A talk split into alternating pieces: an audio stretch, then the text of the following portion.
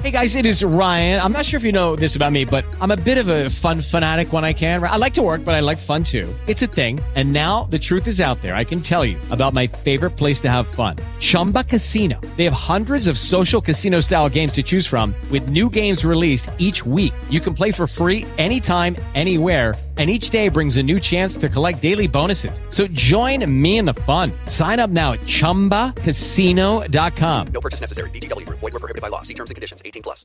Lucky Land Casino asking people what's the weirdest place you've gotten lucky? Lucky? In line at the deli, I guess? Aha, in my dentist's office. More than once, actually. Do I have to say? Yes, you do. In the car before my kids' PTA meeting. Really? Yes. Excuse me, what's the weirdest place you've gotten lucky? I never win and tell. Well, there you have it. You can get lucky anywhere playing at LuckyLandSlots.com. Play for free right now. Are you feeling lucky? No purchase necessary. Void where prohibited by law. 18 plus. Terms and conditions apply. See website for details. Welcome again to Word Balloon, the comic book conversation show. This is John Siuntres. Today, a conversation with one of the great stars of the Bronze Age who still draws amazing work today, artist writer Mike Grell. Grell's work goes back to the 1970s on titles like The Legion of Superheroes and Batman, but you have to include his own creations like The Warlord and his revamp of Green Arrow, which began with The Longbow Hunters in 1986. Grell went on to Pacific Comics and later First Comics, creating works like Starslayer and John Sable. We talk about all of those projects, including a new story in the works with Mark Ryan called The Pilgrim. We'll discuss his embracing the digital comics world and some other new and past projects that may figure into Mike's future. Right now, the conversation begins with a look at what Mike's been doing at ComicMix.com. Well, what is coming up in the immediate future for you? The immediate future, I'm working on a project uh, called The Pilgrim with my old pal Mark Ryan, who uh, everybody knows these days as the voice of Bumblebee in Transformers. But Mark has a, a long history with comics uh, dating back to uh, Green Arrow Annual uh, that uh, he wrote years ago.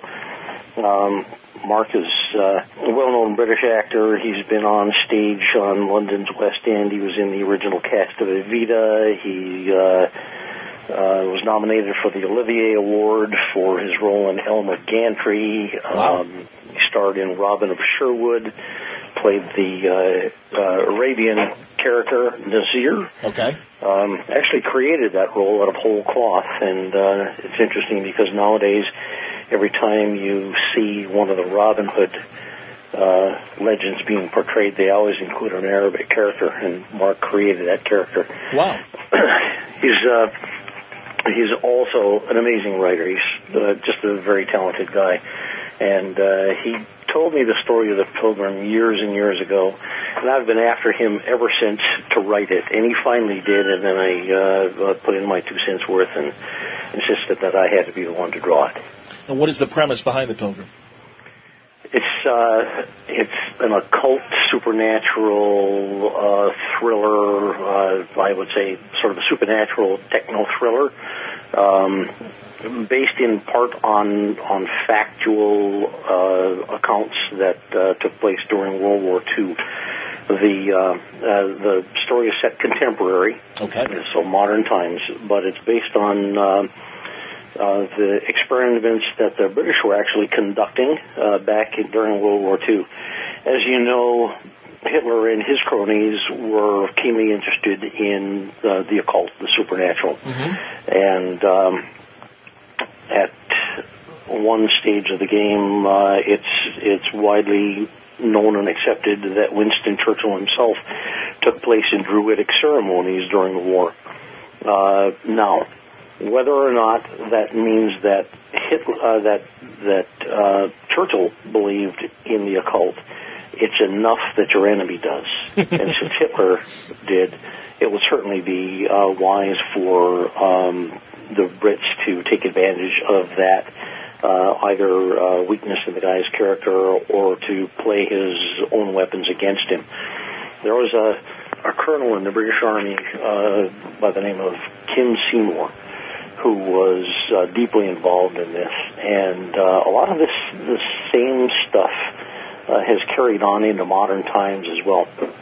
The U.S. government, for instance, had a program called Operation Stargate not the same as Stargate, the television series, Okay. uh, but it involved uh, uh, using psychics and telepaths to actually conduct spying operations. Um, the concept being that if you sat in a room with a person uh, who was, say, a courier, and he's got a briefcase with a special combination that you might possibly be able to uh, divine the combination to the case, or you might possibly be able to influence that person's actions in some fashion. Now, things go a lot stranger than that, um, and I don't want to give away too much of this story, but uh, suffice it to say that some of the reactions and the responses that uh, the Brits got during World War II uh, were pretty darn dramatic. Um, it, it's one thing if uh, um, someone says, you know, if you lick your finger and stick it in a light socket, uh, something is going to happen. And it's another thing if you actually experience it yourself. it's, it's something you're not soon to forget. And um, essentially, that's what happened. Um, there were uh, uh, people who uh, opened doors, and uh, what came through that door was pretty surprising.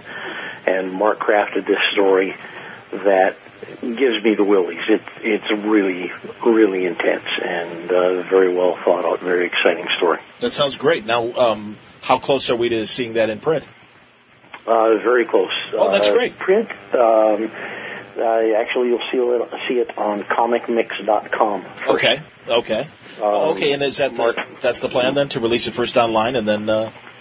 Uh, Absolutely. Okay. Yep. Go Similar to what we're doing with Sable. Uh, it'll Okay. be released first online, and then when the story is complete, uh, it'll be printed uh, into book form, and uh, you can buy it in the local bookstores. But you get to read it for free first. wow. Well, how is it going to be broken up then uh, sequentially? I mean, is it going to be uh, a page a, a page a day, a page a week? Um, a Uh, strip? the way it operates on Comic Mix is they post uh, a segment a week. Generally uh, runs between five and as many as eight pages, depending on the beats of the story. wow. Um, I suppose you could you could uh, think of it as uh, um, call it six page chapters, Okay. and um, it's a little like reading a comic strip. Sure. uh, Absolutely. you know, bit by bit, except you don't have to read one page one day and then come back the next day for that next page. Um, and you don't have to worry about uh, if you miss a day or two either because you can go back and uh, read everything from the very beginning. All the pages that are posted in the story remain online and available and accessible anytime you want to go there and read it. Okay. So is that And like I said, it, costs the reader nothing. wow? So is that going to start in March or in, uh, this month or when will it? Be Uh, Mark and I are beginning our work together on it. Actually, Mark has been working on the on the story uh, for several months already. Um, I expect to begin work on it uh, in March, and you should see it online fairly shortly after that. Uh, we're we're working fairly close to the wire in terms of uh, turnaround, so it could be April or May before it comes up. But it'll it'll be definitely a shorter wait rather than a longer wait. Oh, that's interesting. Now, so um, will it be colored? Will it or will it be your Oh black and yes, whites, or- absolutely. Okay, that's Yep. interesting. And uh, you're doing the coloring, I'm assuming, or Uh, no, I'm not. Oh, No, okay. I'm not. Uh, right at the moment, uh, we're looking at uh, Glenn Hallman, uh, who's doing the coloring on Sable. This is great. Uh, I know that uh, Mike Gold is uh, part of the team over at Comic Mix, and uh, that uh, I, I think it's interesting that you're approaching publishing this way to to offer the story for free. And then when it's when it's done, then to offer, I guess, a trade paperback. uh, Am I assuming is that correct, or will Correct. it be issues? Correct. It'll be Mike trade- and I had this conversation. Oh Lord, I would say right about the time uh, they invented the internet. Really? Uh, at, at that moment, of course, uh, everything ran very slowly. You know, the fastest connection anybody had was uh, dial-up. Uh, Sure. 56k, I suppose, was pretty darn speedy back then. Yep. And uh, there was a, a huge question about um, how it could possibly work, how long it would take to download a single page. You know, we're looking at uh, back then perhaps an hour, hour and a half to download a single page.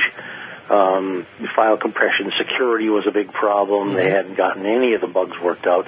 It was just an idea, but it was an idea that looked like it was where the future was going. Uh, a lot of people have asked, well, if the stuff is there online, why would anybody bother going out and spending 20 bucks for a graphic novel uh, compilation uh, when they could just print it out at home? Sure. Well, yes, you can. Certainly you can. Um, my printer, uh, using good quality paper and to get the good quality prints, uh, for a 20 page comic book would probably use about 40 bucks worth of ink. you that just doesn't make sense. Uh, by the by the time I'm done here, uh, Sable, for instance, is running uh, uh, right now. That story runs 132 pages. It would cost an enormous amount just in just in ink. Um, with a with a laser printer, you know, huge huge cost. When you can you can just wait a little while and buy the finished product for a fraction of that. What do you think in terms of? I, I, I am I correct to assume? Do you think eventually everything is going to go electronic? And you know, are you are you fearful, or does it concern? Doesn't it concern you that maybe uh, paper is going to go away pretty soon? Maybe, or I, I don't know what your thoughts are on. on I, I don't think paper is going to go away. Um, I think we we may see uh, more of the electronic and uh, perhaps a small decline in the number of. Um, I suppose the, the term is pamphlet type comic books. Okay. Okay. You know, fewer of the of the the monthly stuff, but I think a lot of the the smaller publishers are going to be looking at this as a viable way of uh, getting their material out there and getting it published. Have you seen the Kindle, the Amazon Reader that they've released for electronic books? I've seen it. Uh, it it certainly got my interest up. Okay. And yeah, I'm curious too, and, and wondering how illustration is going to show up from a digital resolution standpoint on, a, on, on a portable reader versus. I mean, I think it'll look fine on the screen. I'm not worried about that.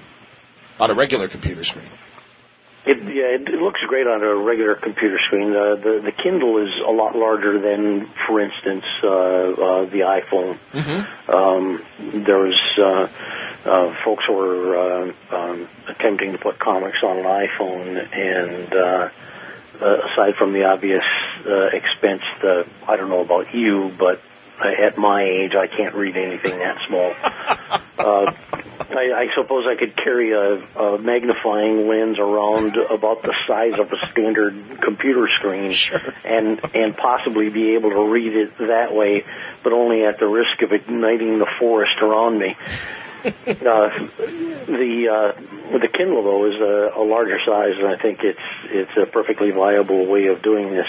But you also have to think about the difference between um, data transmission and the the number of uh, kilobytes involved in a page of text versus a page of colored artwork. Absolutely. You know, you're, you're talking about uh, being able to deliver an entire novel in a matter of a couple of minutes. That's great, um, or, or at least get you started to where you could begin reading it in the first couple of minutes. Where uh, uh, downloading a comic uh, could take a while longer, but I do think that that's a very viable and important uh, avenue that everybody ought to be looking at. Are you still working in pen and ink, or um, have you tried anything on a stylus uh, and a tablet, and tried digital uh, illustration? I, you know, I've uh, I've checked out the Cintiq, and uh, an old pal of mine has been using one for years and years. I, I wrote to him raving about this thing that I had discovered, and he, he wrote back going, "Yeah, I've been using one of those things, you know, since the last century, which is not quite as far back as it used to be, but um, the." Uh, the the concept of it is intriguing, but um, it doesn't mean that I, I would ever give up my pencil. Well, I was Uh, gonna, I uh, yeah. I, I still work um, in uh, in pen and ink a bit. Uh, most of what I'm doing right now, I'm I'm actually drawing it out, rendering it out in pencil. Then I use the computer to uh, uh, digitize it and make adjustments from there. Um, getting some interesting effects. I can virtually duplicate pen and ink with a pencil. Um, uh, which is is great for me because I, I love the pencil. It's my favorite medium. If I had to give everything away and just keep one thing to draw with, it'd be a pencil.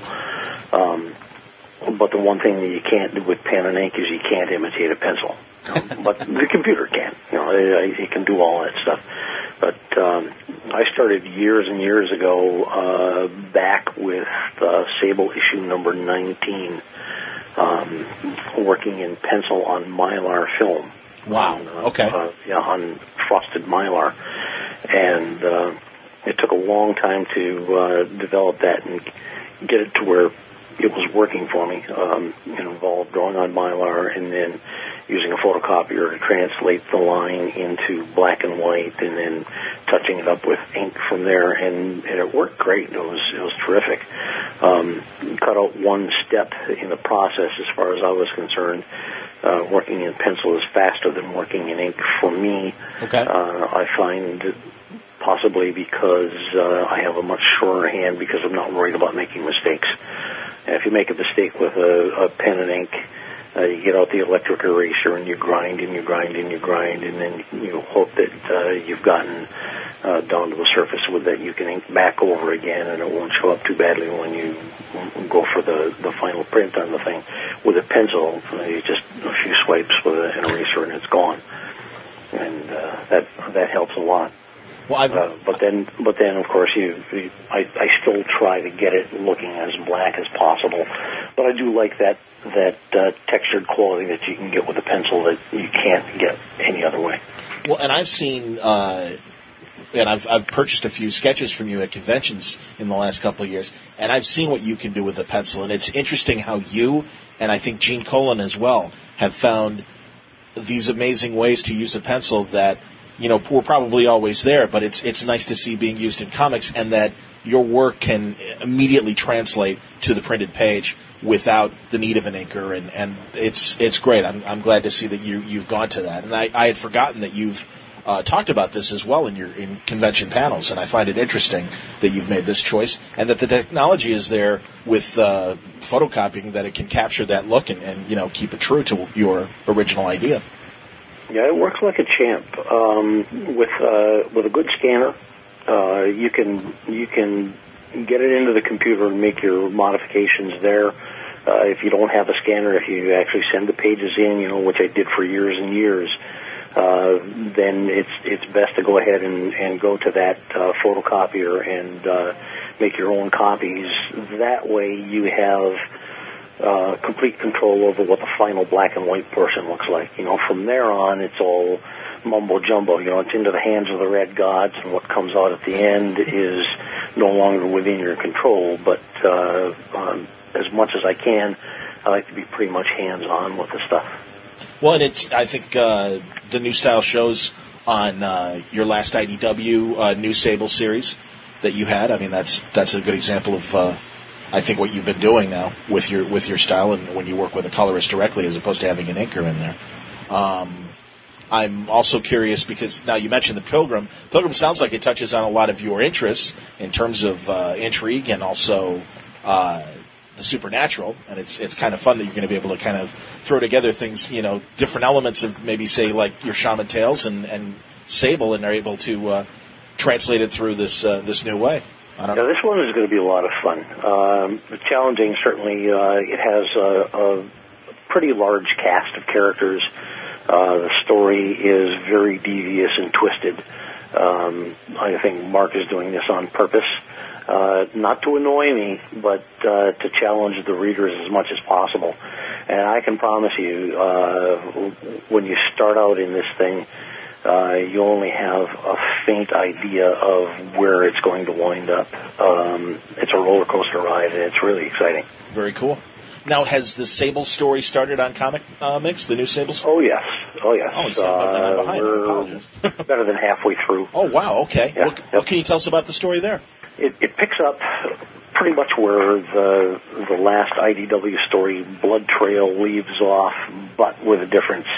Um, we had to structure it in order to uh, take into account the fact that only a relatively small portion of the available audience saw those books. Okay. uh, that were published by IDW. Uh, once you get on the internet, anything is possible. It, it doesn't take very long for things to spread. One person tells another person, uh, it makes the rounds of a few email. Uh, um, you know, if you've got friends who send off spam, uh, pretty soon everybody knows about it. And because the material stays up, it stays out there forever, eventually a lot of people are going to see Sable that have never seen it before. Uh, I'm hoping that people who listen to your podcast will uh, go to comicmix.com and start reading the story right from the beginning and get hooked. Um, so from that standpoint, I'm also using it to, in effect, uh, introduce the character to a brand new audience. Um, Sable, uh, at the end of the previous story, was in Africa, and it begins in Africa with um, the discovery of a huge rough diamond, and um, the uh, the diamond consortium that uh, owns the the company um, wants to have it brought to New York City for a, a big ex- exhibition that's taking place uh, right around Christmas time, and um, Sable is hired as a courier in the process, uh, he's more than just a courier. He also finds himself saddled as a babysitter with a spoiled brat model who is the company uh, icon, the uh, the the front man or the not exactly the spokesperson, but she's the she's the show dog. She's the one who gets to wear the diamonds at the shows, but she's also very much a problem child. Uh, spoiled rotten uh, problems with uh, alcohol and drugs and men and everything that uh, a lot of our uh, famous young ladies seem to have to deal with these days. Um, so Sable has to contend with all that, meanwhile dealing with uh, an expanding cast of uh, villainous characters who are dead set on getting his shipment away from him. Um, he's got to transport the diamond. He's got to keep the girl out of trouble, and and he's somehow got to uh, avoid getting himself killed in the process. And that's only the beginning. Um, there's a, a, a lot of skullduggery, and uh, I'll tell you right now, I'm bringing back since it's got diamonds in it. I'm bringing back Maggie the cat. Excellent. What a Sable's great, uh, kind of a Catwoman and Elektra, you know, thing. And I, and I don't mean to slight you, Mike, because I've always loved Maggie the cat, and I loved the first comics, even the miniseries that she had, and it's a great character, and it's uh, Sable's just a great world, and I and I've always enjoyed how relevant the character was to his times, both in the '80s and since you've brought him back. And I'm curious with the changes that we have seen, and maybe it's all cosmetic, but you go from soldier of fortune to mercenary to now uh, with the conflicts that we have overseas, uh, contractor for the kind of work that that Sable does. I mean, are we going to see him kind of uh, dealing with the way that, that you know mercenaries are used these days, and, and are we going to see maybe some you know some involvement in terms of that, as opposed to the usual uh, foreign intrigue that you know you've always had with Sable? Absolutely, that's always been part and parcel of the the character anyway. Um, Sable lives in the real world, and the real world changes uh, more rapidly these days than it ever did before.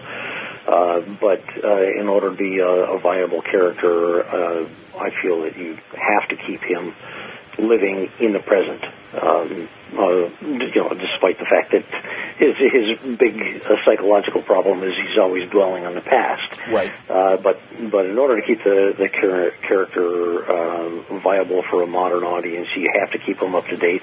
And um, since I have been uh, very staunchly um, adamant about keeping him uh, functioning in this world as opposed to some fantasy made up place. When the world changes, Sable has to adapt.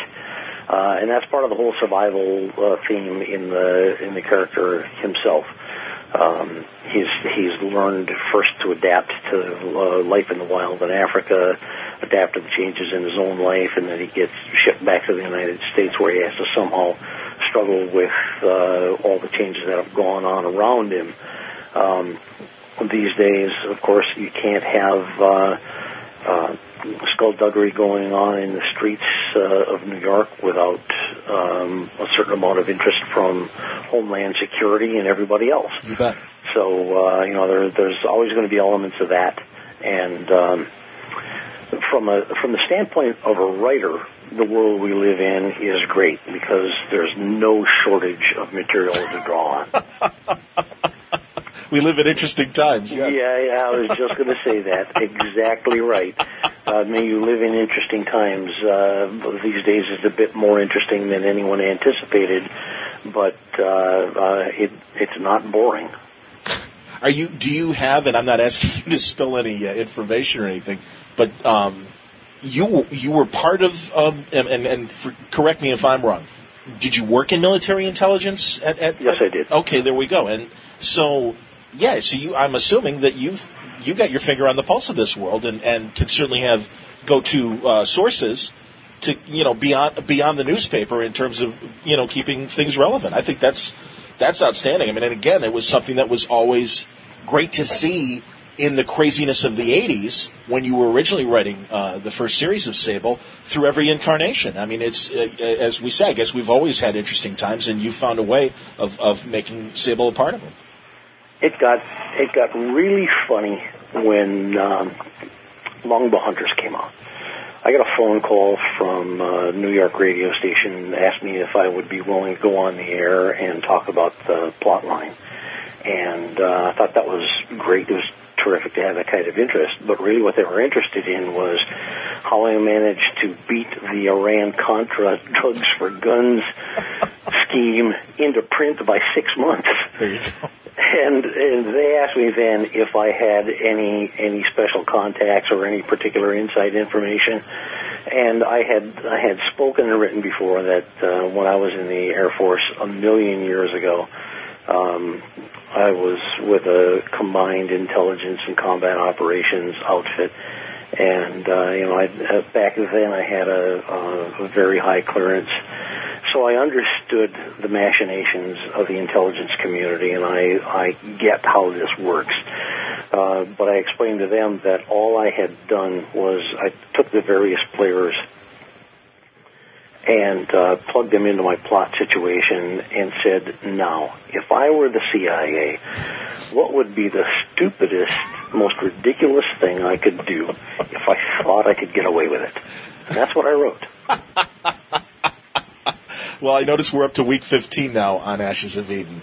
So uh, that's great. I'm gonna have to, and forgive me, I'm gonna have to catch up because I, I didn't realize it had begun, and shame on me because I really have. I've, I, I've That's okay. There's going to be a quiz later on, but you got time to study. well, this is great, and now the listeners will be able to catch up as well because, uh, you know, uh, again, I, I, Sable was always truly my favorite first uh, comic. It really was. I, uh, I I loved what you did on the character, and then uh, I also enjoyed what you did with Green Arrow because uh, it seems that there was a kinship in terms of storytelling with those two series. I mean, again, you, you brought Eddie Fyers in and the, the CIA element to, uh, to to Ollie Queen's world, as much as uh, Sable was a part of the intelligence world, and and um, it just it made for great action adventure on, on both accounts with a real sense of a good sense of realism in, in both cases.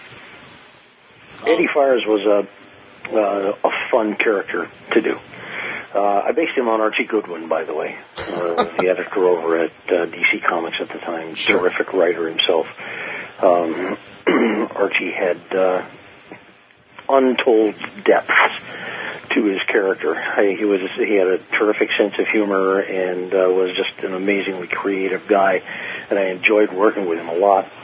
Um, when it when it came down to uh, um, doing those kinds of stories with Green Arrow, it was pretty much logical because what I set up in uh, Longbow Hunters was a situation where he had certainly drawn attention to himself, and uh, once they've noticed you, they're not going to just pretend that you've dropped off the face of the planet, especially not when you're in a um, rather interesting profession like Ollie Queen was. Now, was that was Longbow Hunters? How much did that uh, project come out of all of the excitement behind Watchmen and Dark Knight? Um, because it was, I think, one of the first prestige format projects after those two initial ones, or maybe they were re- released concurrently. You you can correct me if I'm wrong. Uh, they were in the works simultaneously. Okay. Um, I knew, for instance, uh, that Frank was uh, working on uh, The Dark Knight. It hadn't come out yet. Um, when when the project began, when Longbow Hunters began, Mike Gold called me up and asked me if there was any character over at DC that I uh, thought highly enough that I'd want to uh, bury old hatchets and come back to work for DC. And uh, I told him that I had always felt that I had done such a lousy job on Batman that I'd love to get another chance at that. But it's because I knew Frank was working on Dark Knight. I told him that about the time Frank was done, you could probably put a period at the end of that sentence for a long time to come.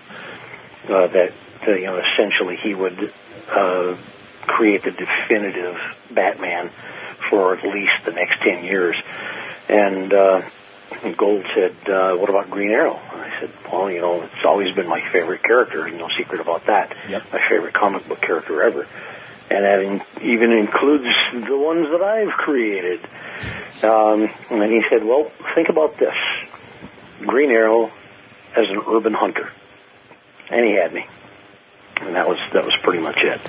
Um, the, the, I'm sure the Watchmen, thinking back, I'm sure the Watchmen had uh, already come out and was already uh, uh, doing very, very well in the sales, which of course made Dark Knight possible um, and led to uh, the prestige format with uh, Green Arrow. So it's all very serendipitous, one hand washing the other. Um, different basins, but you know, same soap. Gotcha. gotcha. Um, on Green Arrow, before writing the character, you worked with Elliot Maggin when he was writing the character. Am I correct?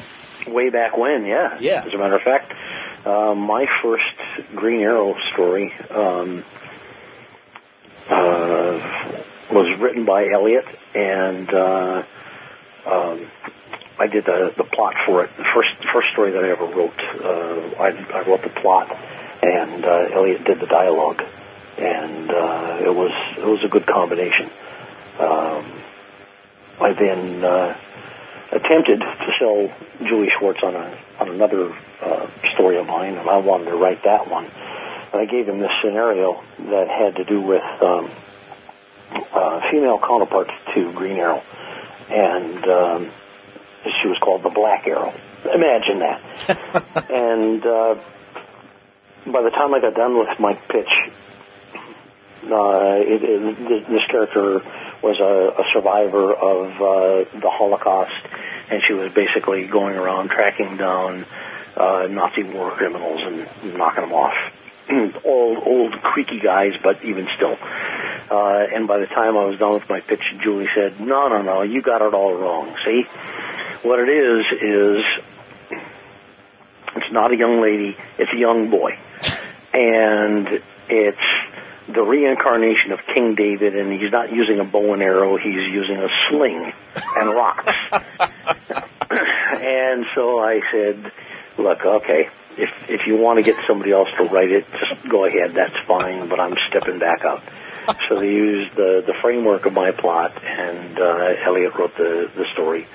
Um, but I never forgot that story, and I filed it away, and uh, uh, 15, 18 years later, uh, yeah, 15 years later or so, I resurrected it and I created the character of Shadow Yep. for Longbow Hunters. Yeah, that was, and and what a great character. That still, I, I think it's it's interesting how the character has slightly changed, but really when you get down to it, Mike, it's still your Green Arrow. I think that they're playing with over there. Uh, I I think I kind of like that. it's the truth. They de-aged him, I think, a little bit to kind of.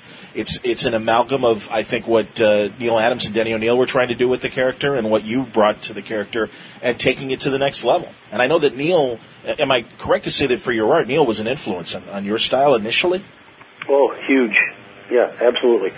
When I was uh, stationed in Saigon, uh, 70 and 71, a fellow by the name of Ed Savage showed up.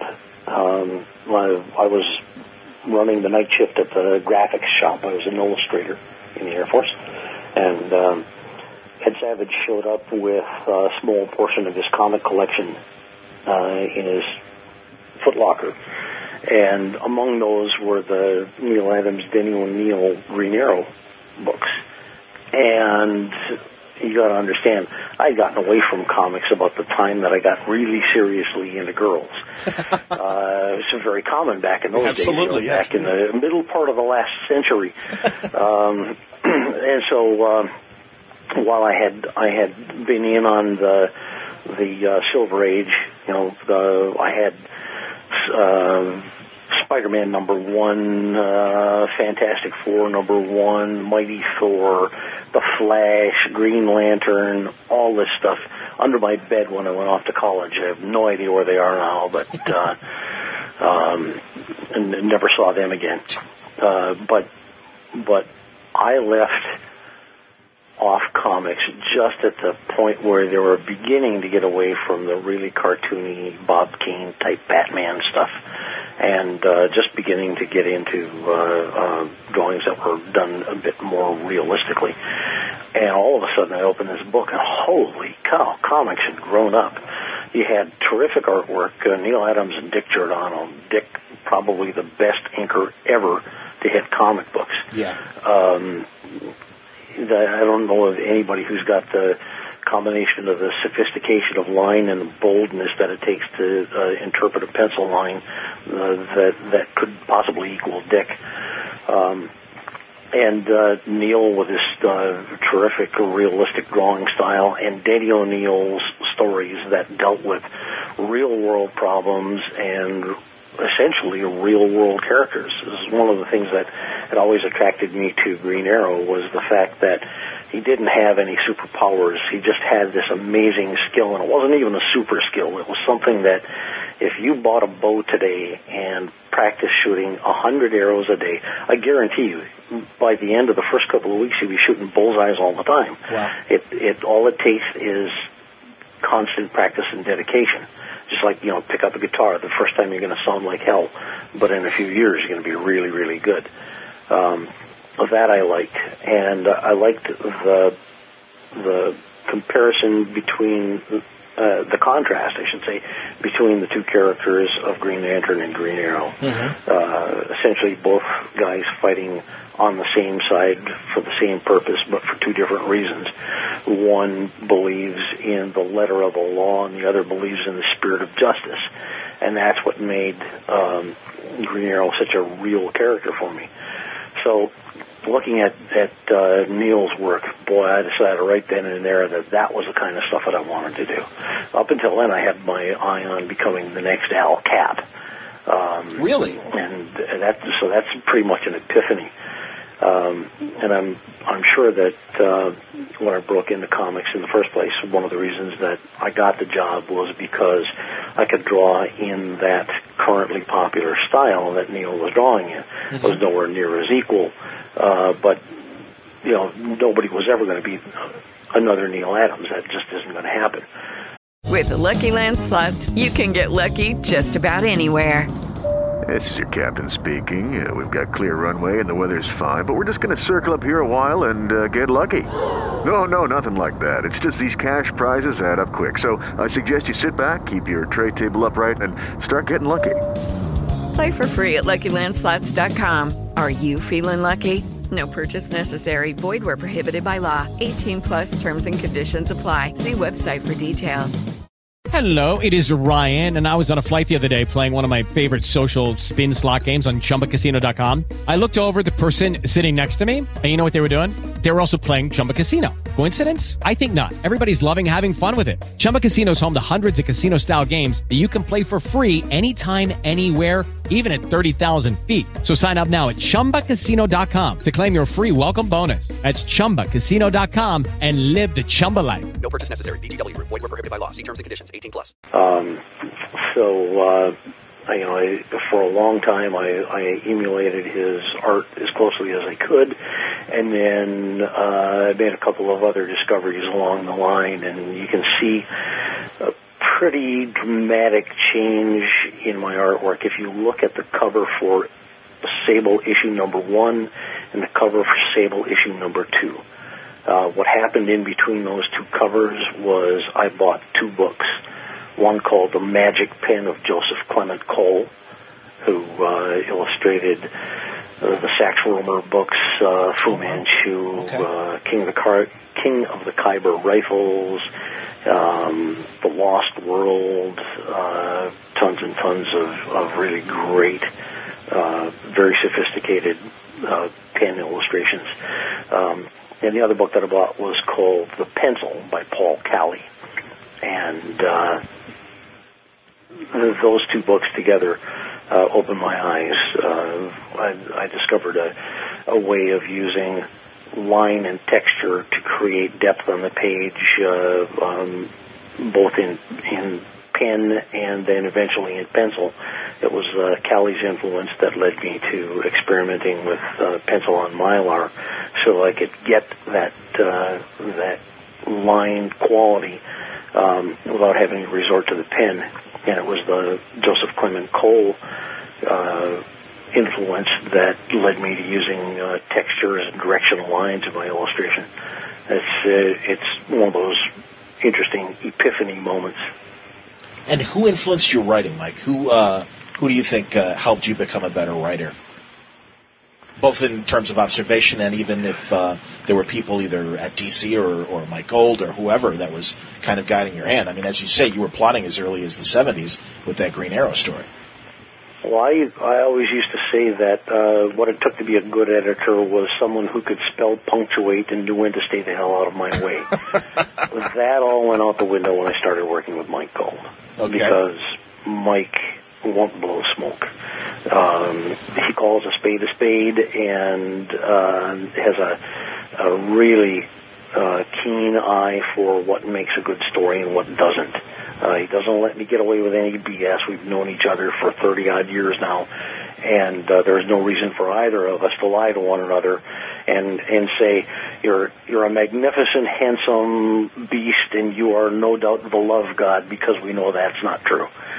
Um, so uh, that in and of itself, having a good editor to work with uh, helps phenomenally. Um, I learned an enormous amount about writing for comics from Danny O'Neil. Okay. Danny taught me what to write, but also what not to write. How to leave enough room for the artist to interpret. Uh, how to how to um, avoid hitting the audience over the head. Um, you have to have to trust that your audience is going to be at least as intelligent as you are, and if you get it, they should be able to get it as as long as you give them intelligent material to follow. For instance, uh, if there's uh, an explosion and a building is falling into the street, you don't need someone standing on the street corner yelling, "Holy cow! That big explosion just knocked this building down, and it's going to fall on me." Uh, but I've I've read similar inane stuff in comics before.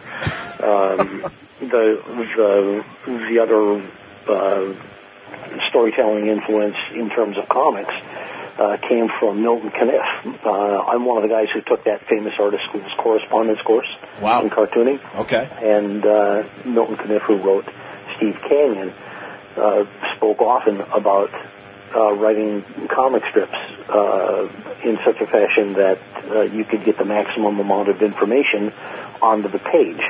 Uh, and you did that by making sure that the dialogue didn't repeat what the illustration showed. The, illus- the the pictures tell a story and the dialogue tells a story. They both advance the plot, but in a different fashion. So instead of uh, uh, the dialogue talking about what's going on in the panel, dialogue talks about something else. Uh, these days in film, you call that subtext. Sure.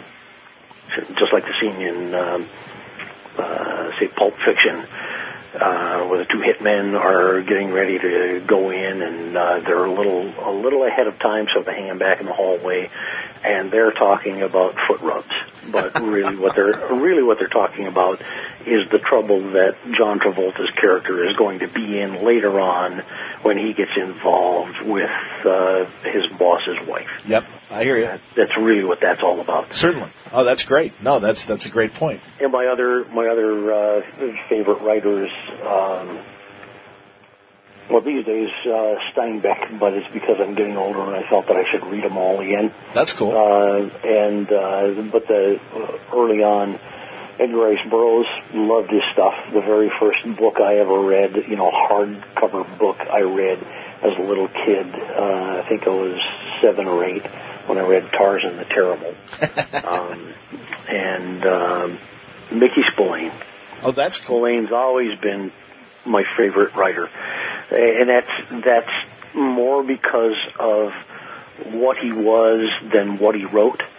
Um, he he was this uh, amazingly colorful character in real life, larger than life.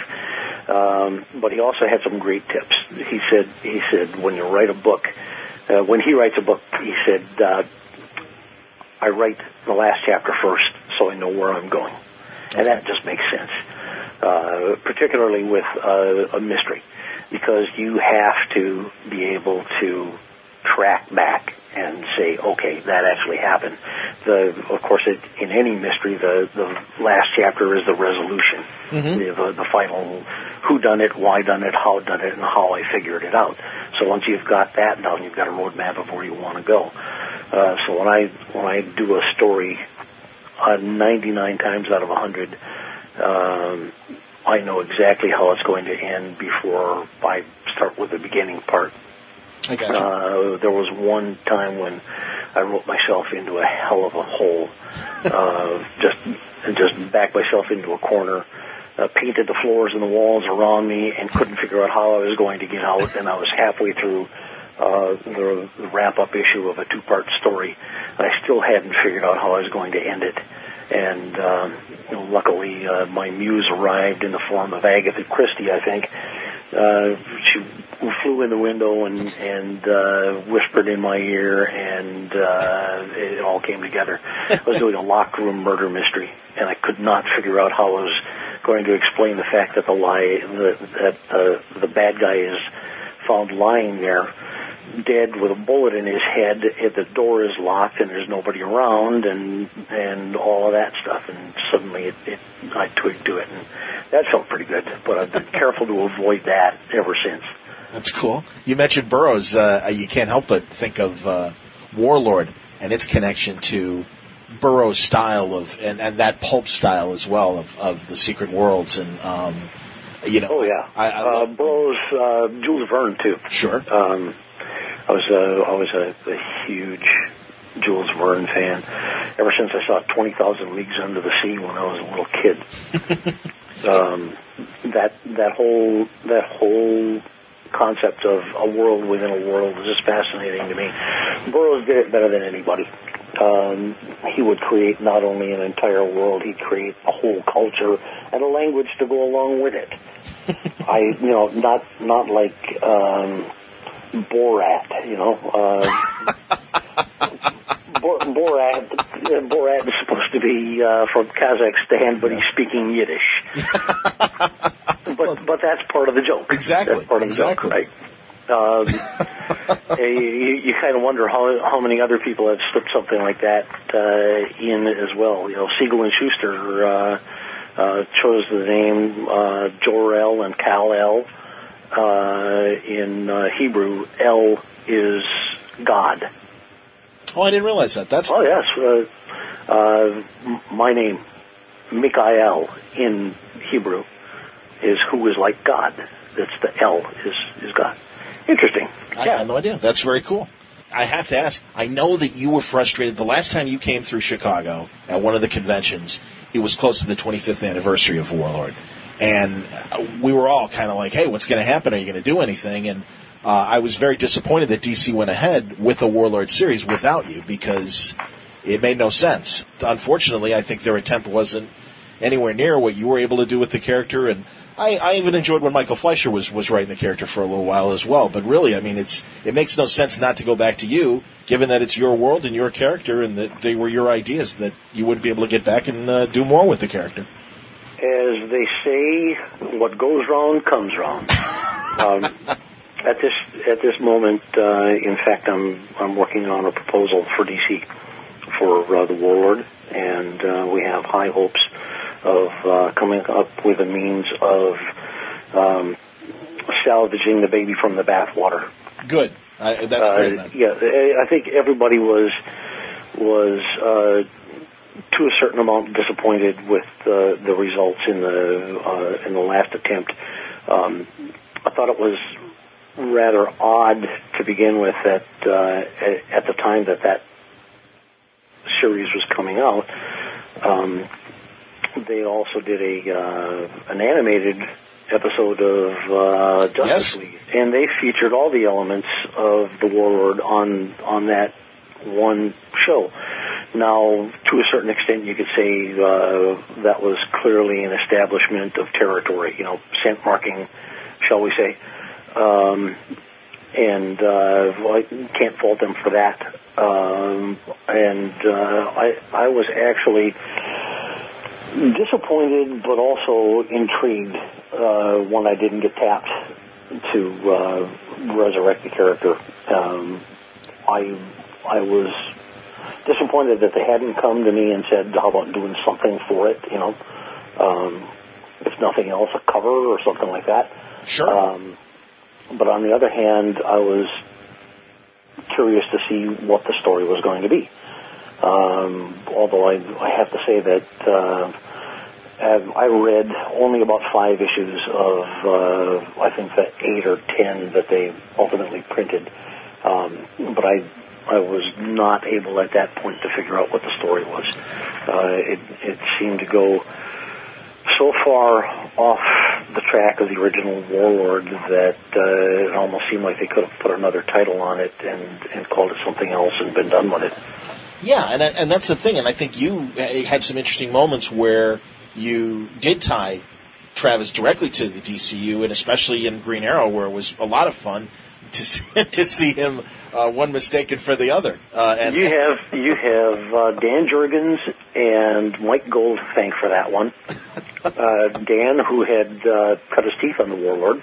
Uh, this this is a funny story. Goes back quite a ways, but uh, when I was just getting started out in New York, um, I got a fan letter from a 14 year old boy asking me for some advice on how he could get into comics. And seven years later, he sent me a portfolio and asked if I had any other advice. And um, within a couple of weeks, I had working on Warlord. Uh, that was Dan Jurgens. So Dan went to Mike Gold and said, "I, you know what, you know what I think would be fun." And Dan, of course, was working on Green Arrow at the time. He was drawing drawing the book, and I was writing it. Okay. Uh, he said, "You know what I would think would be fun is if we did a crossover with uh, Green Arrow and the Warlord." And now I had spent years fighting the DC Universe concept. Um, Julie Schwartz used to say, all Grell's stories take place on a world called Earth Grell. like the and, Brave and and he was right. I, I just ignored everything that had been done in the DC universe, and but Julie backed me up. He said, you know, we've we've done stories where Superman has drilled through the Earth from one side to the other, and so we know Skartaris can't be down there. Otherwise, Superman would have discovered it. So it has to be on a different Earth. It's on Earth Grell, and. Uh, so I, I I kept the, the superpowers out of it. I I dealt with fantasy, uh, um, science fiction, high adventure kind of stuff, but I left off the superpowers. And I especially did that with Green Arrow. Right. Um, I didn't want anything to do with uh, superpowers. I I changed the location of the character from Star City to Seattle to put Ollie firmly in the real world. I did away with all the trick arrows. The boomerang arrow scared the hell out of me. I mean, I've I've thrown a boomerang, and when it came back, it darn near killed me.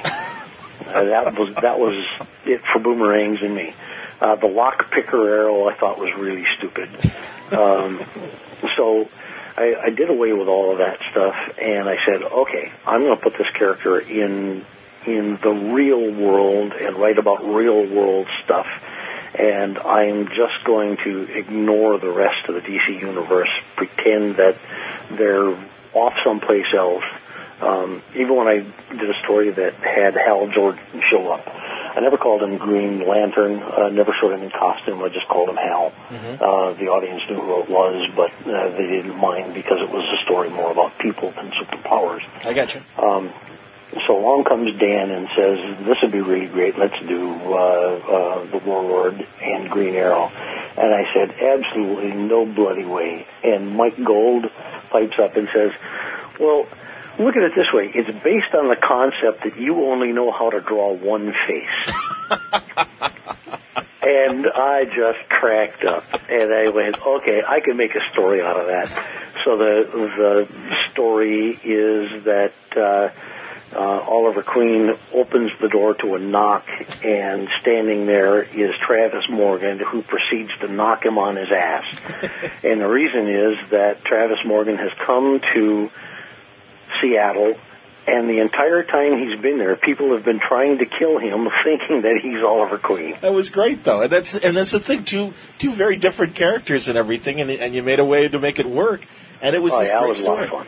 Well, and Travis Morgan, there's uh, the the sci-fi series uh, Farscape, and and you had John Crichton, the the American astronaut, and I always felt as much as Travis adopted himself to Skartaris, it, it always still felt like there was this regular guy figuring out you know this this fantasy element, you know world and everything. And i always i always thought that was kind of interesting. And i always liked how he was able to straddle both the real world when he would show like when he did show up in green arrow and and how uh, well he was able to adapt himself in, in skartaris to be the warlord as well. And i just found you know interesting characters.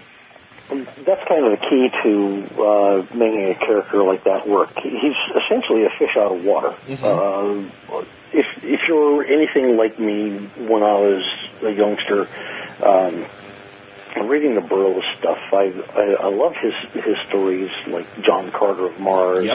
Um, you know the stories about Pellucidar, uh, Tarzan to a certain extent, uh, because it it dealt with people who were thrown into extraordinary situations and having to deal with it.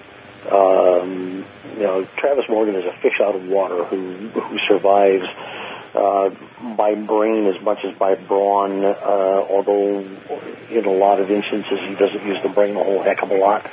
Um, and uh, he's a he's a guy who started off with a lot of noble ideas about making a change in the world. He sort of lost his way along the line. Um, and that, of course, is part of what makes the character interesting. Uh, he's he's a bit of a jerk. He's never figured out exactly why, after leaving his wife alone to bear a child, run the kingdom, whatever, while he's off running around with Shakira, the cat lady, and uh, having a great old time. How come when he walks through the door, she knocks him on his butt? Uh, every time he comes home, she breaks his nose, and he still hasn't figured out why. would you ever i know that dc owns warlord would you ever want to create a character from that same whole cloth? Because i know that the original concept and you could talk about this started as a comic strip that you oh yes. Right that that's what you brought to to julie schwartz initially Absolutely. As a matter of fact, uh, it's called uh, the Savage Empire. okay Uh, the the original concept was uh, sort of like a Kin- uh, Connecticut Yankee in Atlantis. okay Uh, Jason Cord was the character. He was an archaeologist who finds himself catapulted back through time to ancient Atlantis uh, before it sunk. And part of the mystery he's trying to solve is what caused the the destruction of uh, the continent. Um, what he doesn't realize, of course, is that he's pretty much responsible for it. But uh, it it had uh, a lot of the same elements. Um, the uh, the villain in the piece was even called Demos, and I was going to change that uh, as well, but uh, it was just such a great name that I wound up keeping it. I had uh, been working for DC for some time, and when Atlas Comics started up, I heard that they were offering a hundred bucks a page, which was about two and a half times what DC was paying at the time. wow And um, so I, along with a lot of other guys, went trooping over to their offices and uh, pitched them on various things. And one of the things that I had in my in my kit bag was the comic strip uh, Savage Empire. And uh, Jeff Rovin liked it. He went for it big time, and um, wanted to uh, spring ahead with the thing, and I said, "Well, look, let me get a couple issues in the can first because I've got a gig over at DC that I don't want to jeopardize, but I want to demonstrate to them that I can do this and do that. You know, I'll work for both of you guys, no problem."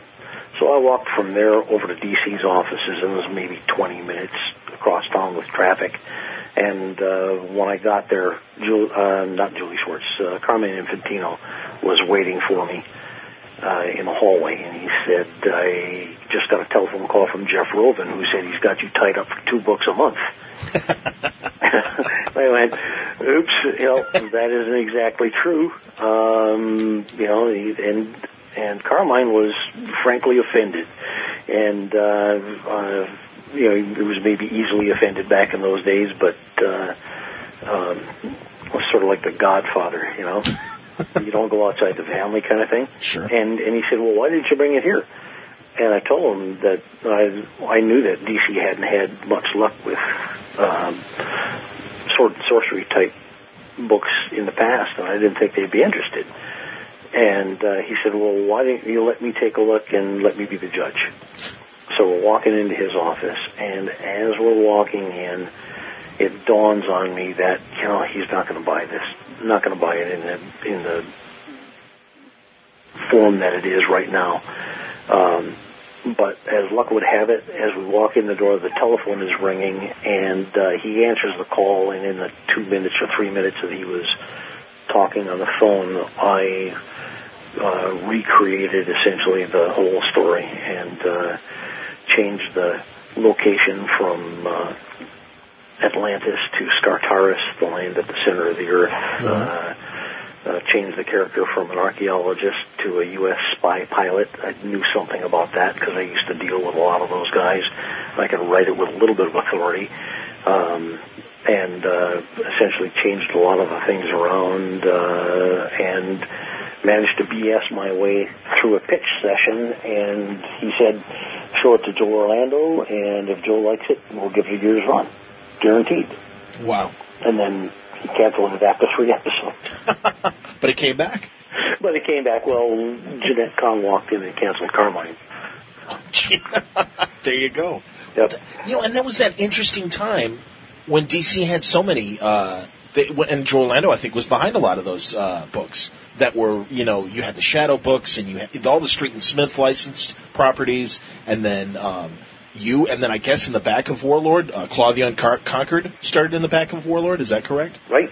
And Right. um, Arion started in the back of uh, Warlord as well. That's right. So I mean, it, you know, it seemed like there was, you know, at least an attempt uh, uh, from both companies because I know Marvel as well. Obviously, Marvel was having great success with Conan, but um, I thought it was interesting that you know there was a real attempt to kind of grab at other genres beyond the capes and tights.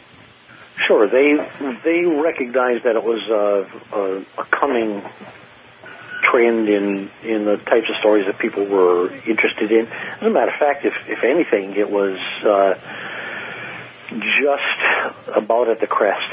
Uh, you know, it wasn't past the crest yet. Uh, uh, we managed to ride that crest.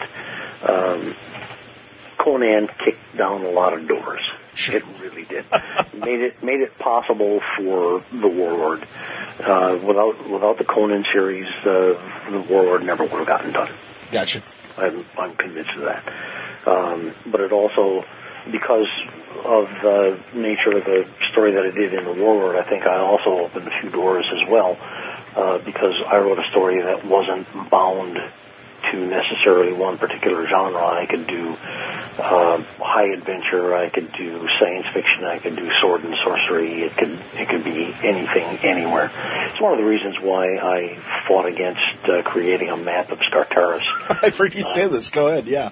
This episode of Word Balloon is brought to you by AlexRossArt.com. Alex is a brand new graphic novel coming out from Marvel and Abrams Books. Fantastic Four, Full Circle. It comes out September 6th. It's a rainy night in Manhattan, and not a creature is stirring except for the thing, Ben Grimm.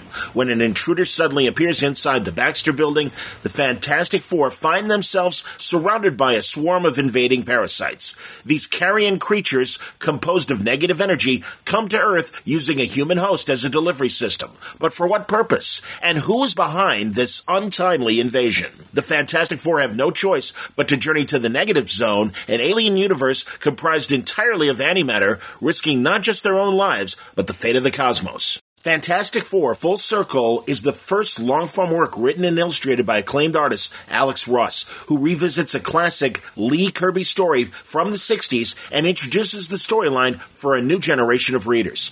Bold, vivid colors, his trademark visual storytelling, Ross takes Marvel's first team of superheroes to places only he can illustrate. The book also features a special poster jacket with the front flap unfolding to reveal an all new fully painted origin story of the Fantastic Four. Again, Fantastic Four Full Circle out September 6th. For more details, go to alexrossart.com.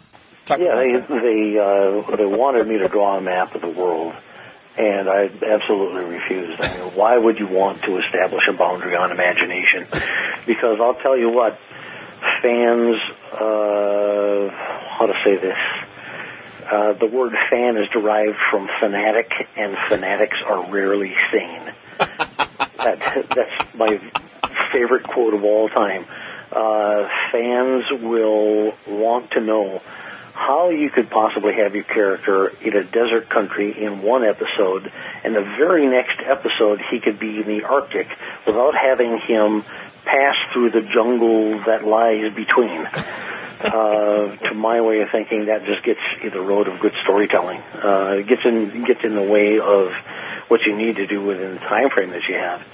Take a look at the old uh, Wanted Dead or Alive TV series. It was great. Stephen. They had Yeah. 30 minutes, you know, minus commercial time, so they had 20 odd minutes to play with. And in that 20 odd minutes, you had uh, you established a storyline, you introduced all the characters, uh, created the conflict. The hero arrives, solves the problem, and they end it. Uh, it ends as a morality play, and they pay it all off in a half an hour, and nobody goes home bored. Would you want to bring back that original concept at all and, and try and do something on your own? Or, you know, as opposed to having to, you know, kind of hope that Strange you should say that. Um, I've actually, uh, I actually got uh, a novel in the works. Um, Oh, great. Yeah, I'm uh, slowly but surely working my way through it.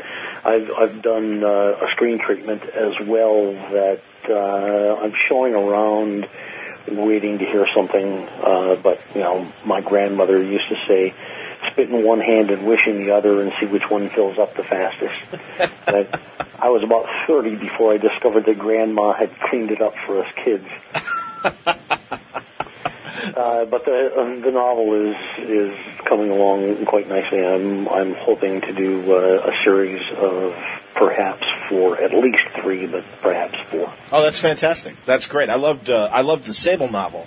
Um, have, how many novels have you written? Uh, just the one so okay. far. Okay, I was Yeah. wondering. I, I thought that was the only one, and I wasn't certain. So that's that's great to hear because I, I loved the Sable, Sable novel. I thought it was wonderful, and it came at a time where it was just nice to see the character come back. And uh, I'm glad that you you know are following through with the new stories on Comic Mix. That eventually will be new trades as well. And it was it was a blast getting those reprints from IDW as well. It's um, I really felt First Comics especially all you guys, all the creators over there, and the editors were really putting out a very unique product. And uh, there was a reason why you guys lasted as long as you did. I think you know it. It, it absolutely filled a need, and I, I would imagine sales had to have been good enough for you guys to continue. Um, you, you must have been doing well for it to have run as long as it did.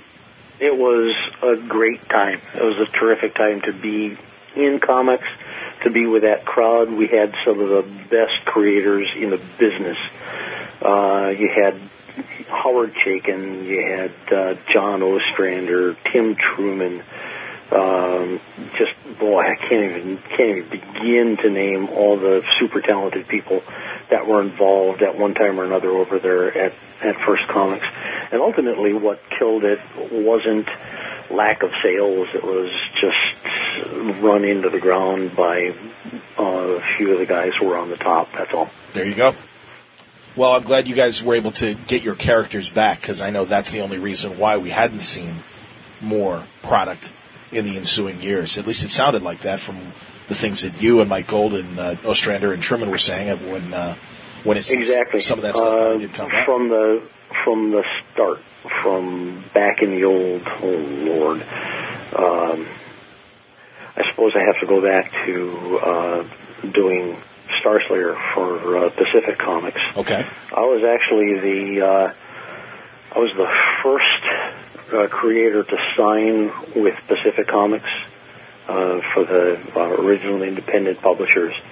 Um, Jack Kirby was second, but Jack's book came out first because Jack could draw an entire book in the time that we've been speaking here. uh, he was just an amazingly talented guy and, and could churn out stories like nobody's business. It just seemed to flow from the guy.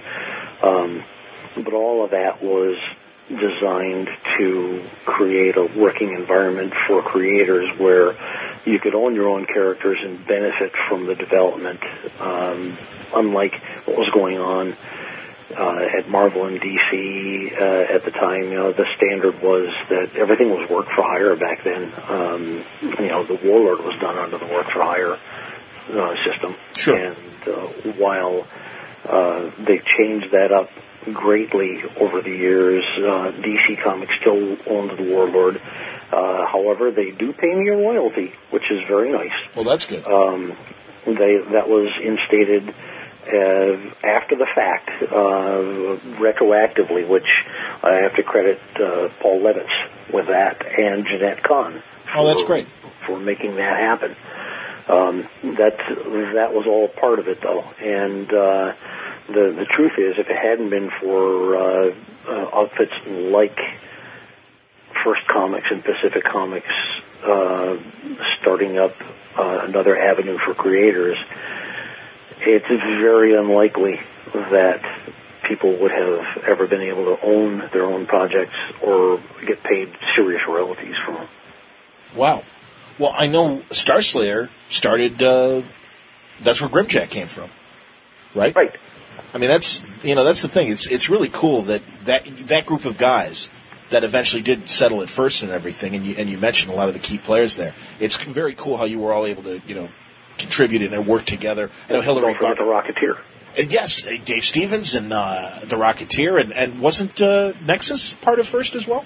Absolutely. There you go, Steve Rude and Mike Baron, of course. Mike Baron, yep. And I know uh, a couple other uh, artists that have done work for you guys directly. Hilary Barta and Tom Sutton was part of were part of that uh, group of guys that I think eventually either worked on Starslayer and, and uh, certainly I know Grimjack with Ostrander later on. Things like that. Is there a show? Yeah, we had an amazing crew, an amazing crew. Yeah, I, I- and also uh, even guys like Del Close. I've talked to uh, Ost- the time I got to interview Ostrander. I asked him for a few Del Close stories. Del was a he was he was just a great guy. Uh, if if you spoke to John, I'm sure you know what Del's last words were. He's he Del's last words on this planet uh, when he passed away were, "I'm tired of being the funniest one in the room." Wow. Yeah, great yeah. guy. Yeah, he told yeah he told me about uh, that day that he passed and all the different people that kind of came to see him off and everything. And of course, now we know his uh, his skull continues to perform in uh, Shakespearean uh, plays at the Goodman I- Theater in Chicago. I'm sure it does. It, it, it, it may even continue after hours. And of course, for people who don't know, if you haven't heard my Ostrander interview, Del Close, a, a comic genius who uh, was very involved with uh, Second City and later the Improv Olympic and was uh, a guiding force in a lot of uh, your favorite Saturday Night Live alums from the early days of the 70s to, through the Mike Myers and the Chris Farleys and uh, even the Vince Vaughns and Jon Favreau's that have had their moments studying right. Del Close. Del Del taught guys like Belushi and Aykroyd their craft. Yep, absolutely. No, it's cool. And and a guy that r- ended up writing for First Comics and working with you guys on, uh, I know Munden's Bar, for example, under uh, of uh, the uh, Grimjack uh, backup stories and things like that. I don't know. I don't know if you ever uh, co-wrote or if you drew any of uh, Del's stories. Uh, no, I didn't. But uh, Del and I shared a few moments um, when uh, he was doing Wasteland at uh, DC Comics. Yes. Know, Wasteland was largely true stories of Del's life that people would never believe. Uh, Del told me that when he had gone down to New Orleans uh, he wanted to uh, visit a real Obeah woman, and uh, you know, voodoo uh, priestess. Yes. Up in the bayous. So Del had uh, actually appeared on the Sable television series. He played the publisher of uh, the uh, children's books. That's cool. Oh, that's yeah, excellent. and uh, and he said so. He he gets in this airboat with a guy who's going to take him up and introduce him to an Obeah woman, and this is all pretty much spur of the moment. And they go miles and miles and miles and hours and hours up the river, back into the bayous, so far from electricity, so far from telephone or well, they didn't have cell phones back then. No, no telephone, no television. Certainly, coming out that far, Del walks in the the door, and the first thing this woman says to him is, "So, what did Mike Grell think of the Sable television series?" nice. you know, that's a great series, and I'm glad you brought it up because we, we, we talked about it briefly when I spoke to John Ostrander, and uh, I would point out again if if because I don't think there are trades of Wasteland. If you go through the dollar bins, look for that series because it is an incredibly interesting series. I don't know if it was a Vertigo uh, imprint story or not, but it certainly has that Vertigo flavor, and it's just yeah, what a what a crazy life that guy led. I, I know Ostrander tells some stories of. Uh, Del in a sensory deprivation tank uh, as they yes, tested the sandwich from God. exactly. it wasn't so much a sensory deprivation tank. Uh, what it was was um, uh, Del and one of his uh, other actor buddies, I think, actor at the time, perhaps they were students, uh, but they they found out that uh, the U.S. government was looking for guinea pigs to test drugs. Yes. so so they were they were going to they were going to get free drugs from Uncle Sam, and the drug of choice at that moment was LSD. And they wanted they wanted to see what would happen if you put someone into uh, an enclosed environment, and uh, it wasn't a deprivation tank. It was uh, actually a decompression chamber that they had at uh, Great Lakes Naval Station uh, in Illinois, and uh, they they didn't have them under pressure or anything like that. They just had them inside, and the and the lid was closed. But yeah, that's that's an amazing story. And if you got it on a on another interview, you have to go to that podcast and listen to it because it's really worthwhile. Thank you. I'll, I'll I appreciate the cross uh, the crossover promo, promo for that. Now I want to ask because uh, a couple of things that you did, little one shot things. I know you worked on Tarzan, and I wanted to touch uh, on that briefly with your uh, love of Edgar Rice Burroughs. That had to be awesome to be able to do a, a, a Tarzan series. You've done a couple. No, it was amazing, just absolutely amazing. Um, Archie Goodwin had been writing the strip with Gil Kane and uh, he phoned me up and uh, said that uh, he and Gil were leaving to do something else, and he asked me uh, one of the silliest questions: uh, "Would you mind if I recommended you for the job?" And what I mind it was it was what I really wanted to do in the first place.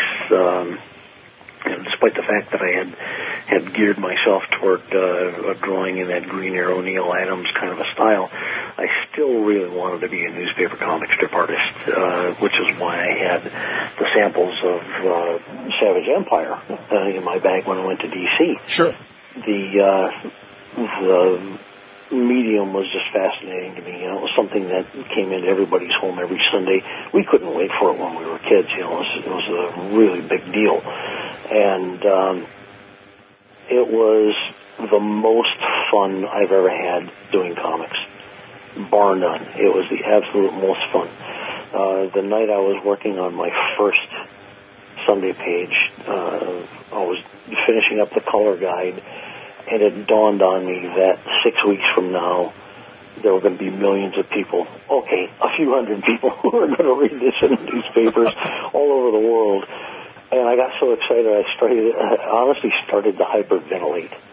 And then I started to laugh. I was, it was just hysterically funny, and I had to go lie down.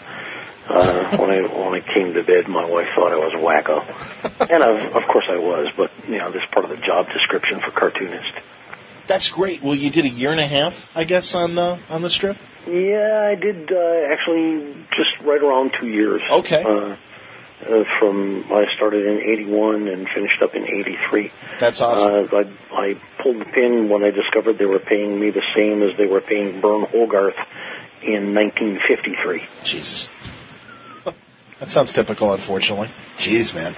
Now, and um, and then the other thing I wanted to ask about because I remember it, and it, I and uh, was your Eclipse James Bond uh, series, Permission to Die. Yes. And, and I really, uh, I loved that, and I was glad when it was finally finished. And I, I, I was bummed that it, it unfortunately took as long as it did for that final book. But it was a, it was a great take on. on Uh, that that final book was in the can for like eight or nine months before it was ever printed. was that just all the all the craziness that was going on with Eclipse that was keeping keeping it from going Right. getting released? There, Uh, it was it was in the can for so long that uh, uh, what I had begun as a story about um, helping someone escape from behind the Iron Curtain. By the time the final episode aired, um, the Iron Curtain had collapsed. It was after Glasnost, Nick. Yeah. Oops. but it was this great classic looking Bond. And I've been enjoying. Uh, Titan has been releasing the uh, the comic strips uh, from the Daily Mail. Oh, really? I didn't know that. Oh, yeah. wow. I'm going to have to uh, grab those up. They've been a pleasure to read, and it, it reminded me because really I read I read your Bond first um, because it was always sporadic, and that was before even Dark Horse kind of brought back Bond in the in the '90s when they did. In fact, it was just before Dark Horse got it. Uh, Eclipse lost the contract uh, with um, Glidrose, um, who controls the literary rights. There you go. Uh, you know, pretty much lack of performance on on Eclipse's part. That's too Um, bad, man. Because So, I- so I went to Dark Horse, and uh, I, I thought that was a, a, a really good choice. It was a, yeah, they they did great work, and I, I enjoyed everything McGregor did, and and uh, and certainly Paul Gulacy had a great take on that character as well. I thought you had a great uh, take on it, and I was uh, hoping to see more Bond from you down the road. I've only done uh, one Bond illustration since that uh, for a London-based magazine, um, sort of a, uh, a take on uh, James Bond in New York, and they contacted me. Um, my my last connection with Bond was when they cast Daniel Craig as James Bond, and uh, the LA Times called me up to ask me what my opinion was. Not that it counts for a whole hell of a lot, but uh, um, I thought I thought Craig was a good choice, Oh yeah, I especially because I, I knew what they were trying to do with the character. You know, I, I, I read all the old Bond books from way back when, and uh, knew that there was a concerted effort afoot to make this alteration uh, to to bring Bond into a more competitive line with uh, a couple of the other uh, movie franchises that were out at the time. You know, they had um, Mission Impossible 2 had already come out. They had high hopes for Mission Impossible 3, uh, which didn't exactly come about, but um, we also had the uh, the Bourne yes, franchise. absolutely. No, I thought Casino Royale was a nice uh, kick in the pants for the franchise, and it, it seems to have kind of righted the ship again. And I'm and I'm a huge fan of the books as well, and I've enjoyed the series, but I think it was time for something new, and it, it seems like they found the right formula to kind of uh, re-energize the character. Yeah, there's always going to be uh, a standard formula to uh, James Bond in a in a certain sense. You know, the the nature of the character is that he's always going to be coming up against some villain who has some unconscionable plan for destroying the planet or ruling the world or doing something or other, and it's always going to involve beautiful women. Sure. You know, right there, uh, you got my vote. Uh, and and then the the the choices that you make from that point on, though, are really important. Uh, you can handle it uh, uh, as they did with the Daniel Craig character, uh, very seriously real world, uh, much more so than than most of the other Bond stuff. Or you can go as far astray as uh, some of the Roger Moore tongue-in-cheek stuff. Uh, you know, the Moonraker, for instance, uh, my least favorite of all the Bond movies ever. uh, I, I I thought it was it was so camped up that it, it was a cartoon of James Bond. It wasn't really James Bond at all. And uh, then to see them uh, come back and, and do some really good stuff, it was very interesting. Roger Moore did make a, a, a few really good Bond films. Um, I thought uh, um, For Your Eyes Only was really quite good, uh, but it was Moore's least favorite of the whole bunch that he did. Oh, that's disappointing because yeah, you're right. That was kind of a return to the more grounded character, as and it was the next film after Moonraker. So it was nice to see that they kind of got back to basics and had a very good, coherent espionage plot, which sometimes seemed to escape them as as the films progressed. So I uh, no, I agree with you, and I think you're right. I think they're like. I think half and half of Moore's films, there are like three or four really good films, and then there's a couple that you just kind of roll your eyes and go, oh well, they were a little too tongue in cheek and a little too silly, or got way too campy in the case of Moonraker. A View to a Well, the thing about it is that Connery could do humor as well. Uh, in fact, uh, all the other guys managed to get it in there in, in some fashion or another, but it seemed like Roger Moore spent a lot of time rolling his eyes and mugging for the camera almost as if he's going, I'm playing comedy now. You know, uh, Sure. and, and really the best comedy works when it's slipped in surreptitiously I'm with you. sneaks up on you. I just watched one of the the funniest bad movies I've ever seen last night. Um, Snakes on a Plane, and and it's it's it's uh, it aspires to be a B movie, uh, but it's it's so funny. It, it makes up for it. It's very entertaining. I'm gonna have to watch it. You can you can get away with uh, a lot of stuff. You know, humor has its place.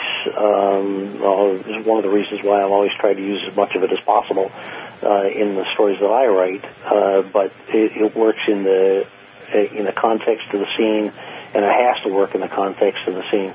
I was really cheesed off at my editor, uh, Brian Thompson, who edited the Sable novel for me. I had what I thought was one of the funniest lines of the entire book, and he redlined it. And, and uh, I went, oh, wait a minute, what's going on here? Uh, you know, you just uh, deleted my, my funniest joke. He said, yes, but when does it happen? He said, take a look at the scene that's going on around it, and you tell me if that joke belongs there. And he was right. You know, I never did get to use it, but I, I will. And I'm not going to tell you what it was right now. Okay. well, that's good because I wanted to come out on a on a new Sable story. That'll be great. I remember this. I also have another Sable novel in the works. Excellent. Oh, that's great to hear. I remember the series, and uh, it was you know contemporary with the with the comic, and uh, you know it, it didn't last long, but I think comic fans were well aware of it that were reading comics at the time, and uh, I know that's kind of a bittersweet experience as far as uh, how far. Well, yeah, it was pretty funny, uh, but but some good did come out of it. Rene Russo made her acting debut Amazing. as Eden Kendall. Yep. Uh, that in and of itself is worth the price of admission. I'll tell you. um, when when she came on screen, you couldn't take your eyes off her, and and I told her so when I when I met her. I I told her then that I was convinced that she was going to be a major star, and she blushed right down to her toenails and thanked me profusely. And I said I didn't have anything to do with it. I just I see it on screen. I see it when when you talk, the way you walk, the way you can't take your eyes off you on the screen, and and it certainly came out to be true. Um, the the thing that went wrong with the television series. Uh, let's see, where do I begin? Um, the premise for Sable was that uh, he was the opposite of every superhero, every comic book character that you ever read. Okay, standard comic book character. By day, he's the mild-mannered fill in the blank. By night, he becomes the Dark Avenger. Yes. So I turned that completely on its head, and I said, no, no, no. Everybody knows he's Mr. Blood and Guts, Mr. Anything for a buck for hire. Uh, you could look in the telephone book under blood slash guts, and you'll find a picture of Sable on the yellow pages. Uh, but what almost nobody knows is that he's a closet nice guy. He writes children's books. And the only reason he puts on that silly disguise is because his agent has got him under a contract that says she can book him into personal appearances, and he doesn't want the, his knuckle dragging buddies down at the hairy chested guys club to know that he's got this soft gentle side. Um, he he won't stop because he's greedy as hell, but uh, there there's that going for him. Um, but everybody everybody knows he's Mr. Blood and Guts, and the, the BB Flem character it's just a pen name. It's not a secret identity. None of that stuff. Um, but ABC took that and said, no, no, no, you got it all wrong. See, uh, you just created this thing. We're going to tell you how it is. Oh yeah. See, by day he's the mild-mannered children's writer, and by night, get this, he becomes the Dark Avenger. I'm gesturing with my hands like you, like you can see me. Oh yeah, here. no, but I know what but, you mean. But That's- just picture uh, a dinner, a Sunday dinner at an Italian family's house. Okay, that's what's going on in the room with me right now. Um, so they they uh, proceeded to do this, and uh, they lasted two whole episodes before it was canceled. I got a phone call from the producer, uh, Dick Rossetti, who said, uh, "You know, uh, we've got uh, uh, episode four coming up, and from there on, you know, we got six episodes we're going to shoot, and we're going to change it, and we're going to make it like you wrote it." Well, t- too late, folks. You know, there was no way that they were going to uh, be called back after the hiatus. Just one of those things. Was it Nick? Who played Sable? I, I'm trying to remember because I always Lewis Van Bergen. okay because I know um, that Gene Simmons had a had a very unhealthy love of Sable and really wanted to play the character. And you might have been able to get a movie made if, if you know things had happened. I know that there was an, attempts to, but Oh yeah, Gene Gene's been a huge Sable fan right from the get go, and I don't think it has that much to do with the face paint, although he may have seen a, a kindred spirit there. Um, no, Gene was uh, a big comic book fan, and I, I knew that he read Sable way back when. Uh, he wanted to play the character, and uh, he managed to uh, uh, get his agency to uh, effectively backdoor the rights to it uh, under development so he could play the role. And um, uh, somewhere in the course of production, uh, within about the first week or, or so, it was decided that uh, he wasn't right for the part, and they replaced him uh, with Lou Van Bergen. Um, but if you look really closely in a pilot episode, uh, get out your DVD, folks, um, your bootleg DVD, for which I'm not getting a single penny, and uh, single frame it. There's a scene where Sable comes through the door of his apartment wearing a trench coat and a fedora, and uh, look at the outline of the character's face and head, and you can tell that it's Gene Simmons. Jeez, unbelievable. Um, So- go ahead. I'm sorry. I, I was going to say so. So he is he is on camera there ever so briefly, uh, but uh, uh, Gene recognized that uh, he wasn't uh, going to be uh, right for the role there, and he was a total gentleman about it. He stepped out and made room for somebody else because he really liked the character. And then uh, years later, I had just finished uh, the Sable novel and and the screenplay um, more or less simultaneously. I had uh, begun the novel and I started the screenplay. Then I finished the novel and I finished the screenplay and uh, sold the novel. And the telephone rings and it's Gene Simmons, and he said he was producing these days and who owned the rights to Sable, and I said I do. And he said, "Well, I think I can get this movie done." So we talked about it, and uh, he had a good grasp on it. Um, they booked um, they bought my screenplay, but you know, in in the real world of Hollywood, that just means that they bought it and they own the rights to it. Um, and then they hired Steven de Souza, who did uh, Die Hard and a bunch of other stuff. Uh, wrote Schwarzenegger's Commando movie, and God, I can't remember all the stuff that he's done. Um, and uh, they got him to uh, write the screenplay, and we were just about at green light. Uh, they were, in fact, trying to uh, get it hustled through ahead of an impending uh, Screen Actors strike, and uh, the cutoff was the Ides of March. And as of about March 9th, they said, you know, it's it's about 90% there, but we don't want to push it. Uh, rather than rush this thing in and and try to do it too fast and and come up with something that's less than what it deserves.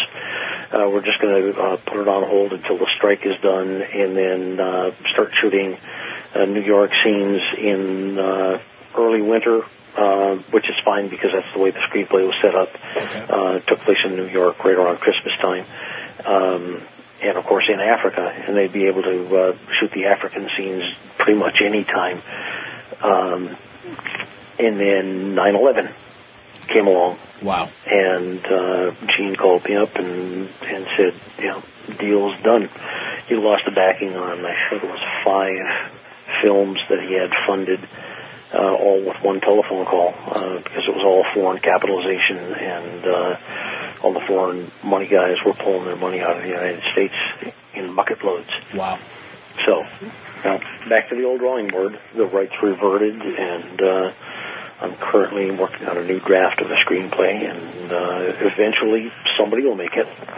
I hope so, man. Because yeah, it's a great character, and I think um, again, as as we've discussed in this interview, it, it speaks to the times, and I think especially with what's going on now, even more so. And it would be really, you know, look forward to uh, Sable's view of the current contractor, as opposed to you know the the career he the career he chose, and the you know the Yeah, it's a different world. It's Yeah. a different world for darn sure.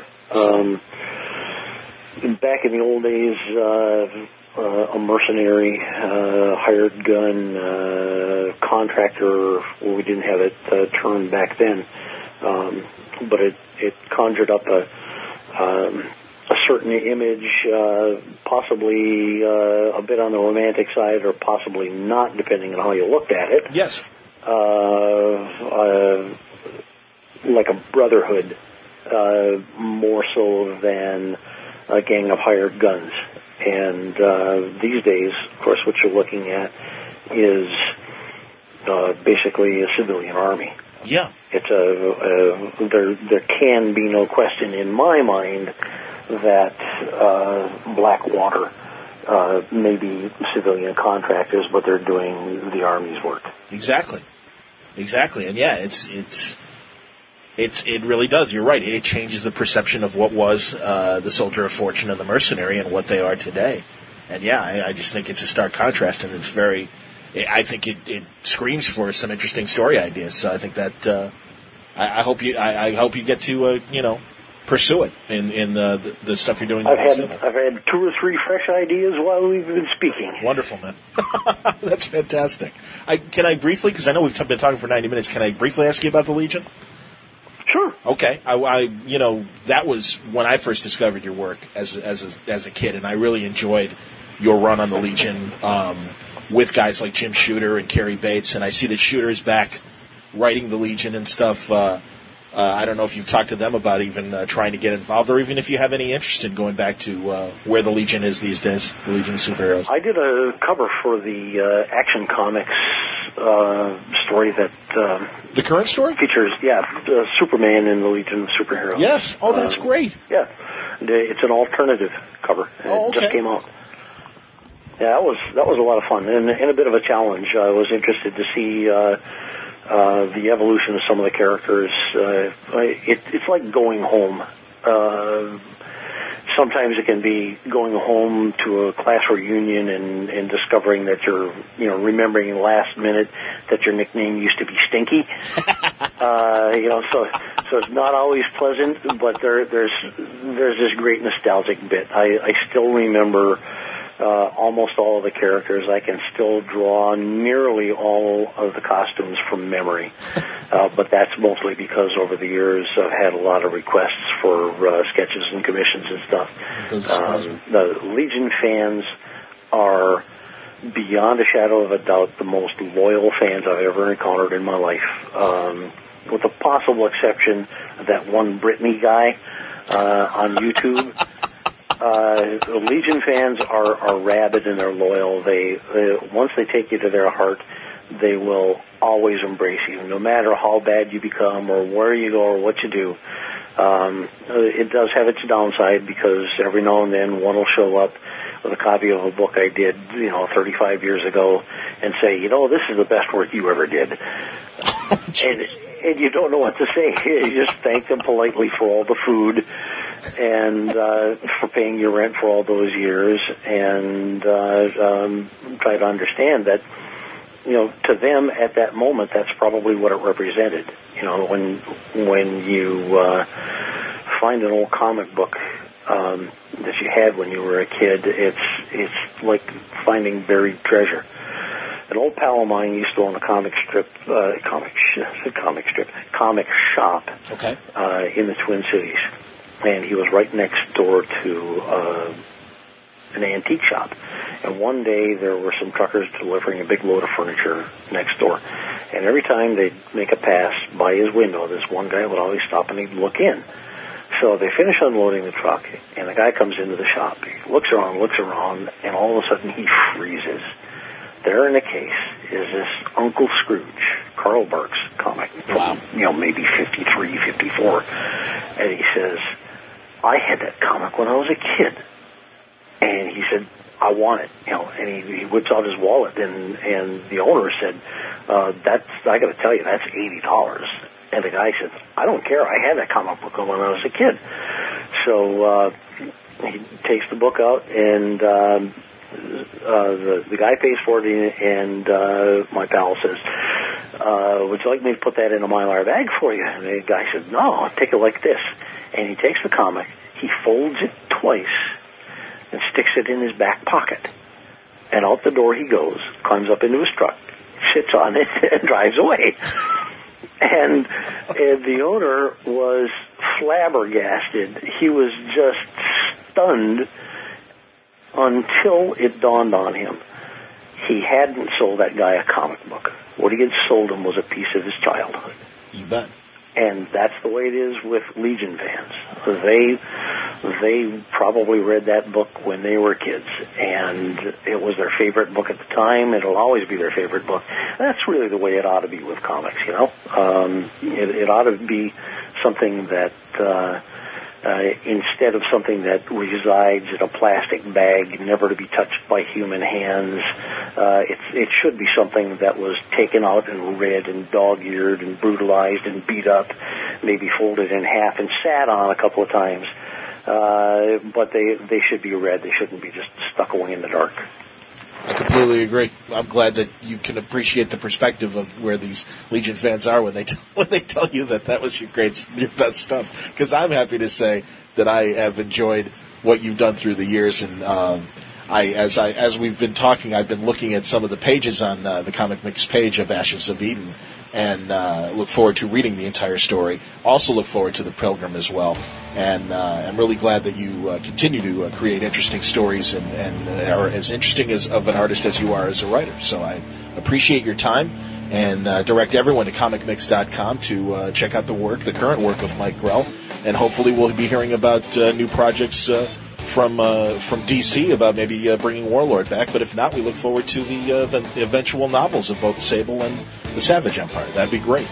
So uh, I thank you for your time. Thank you, John. It's been great talking to you. See you in the funny books. Word Balloon is brought to you by my listeners, the League of Word Balloon listeners, via Patreon.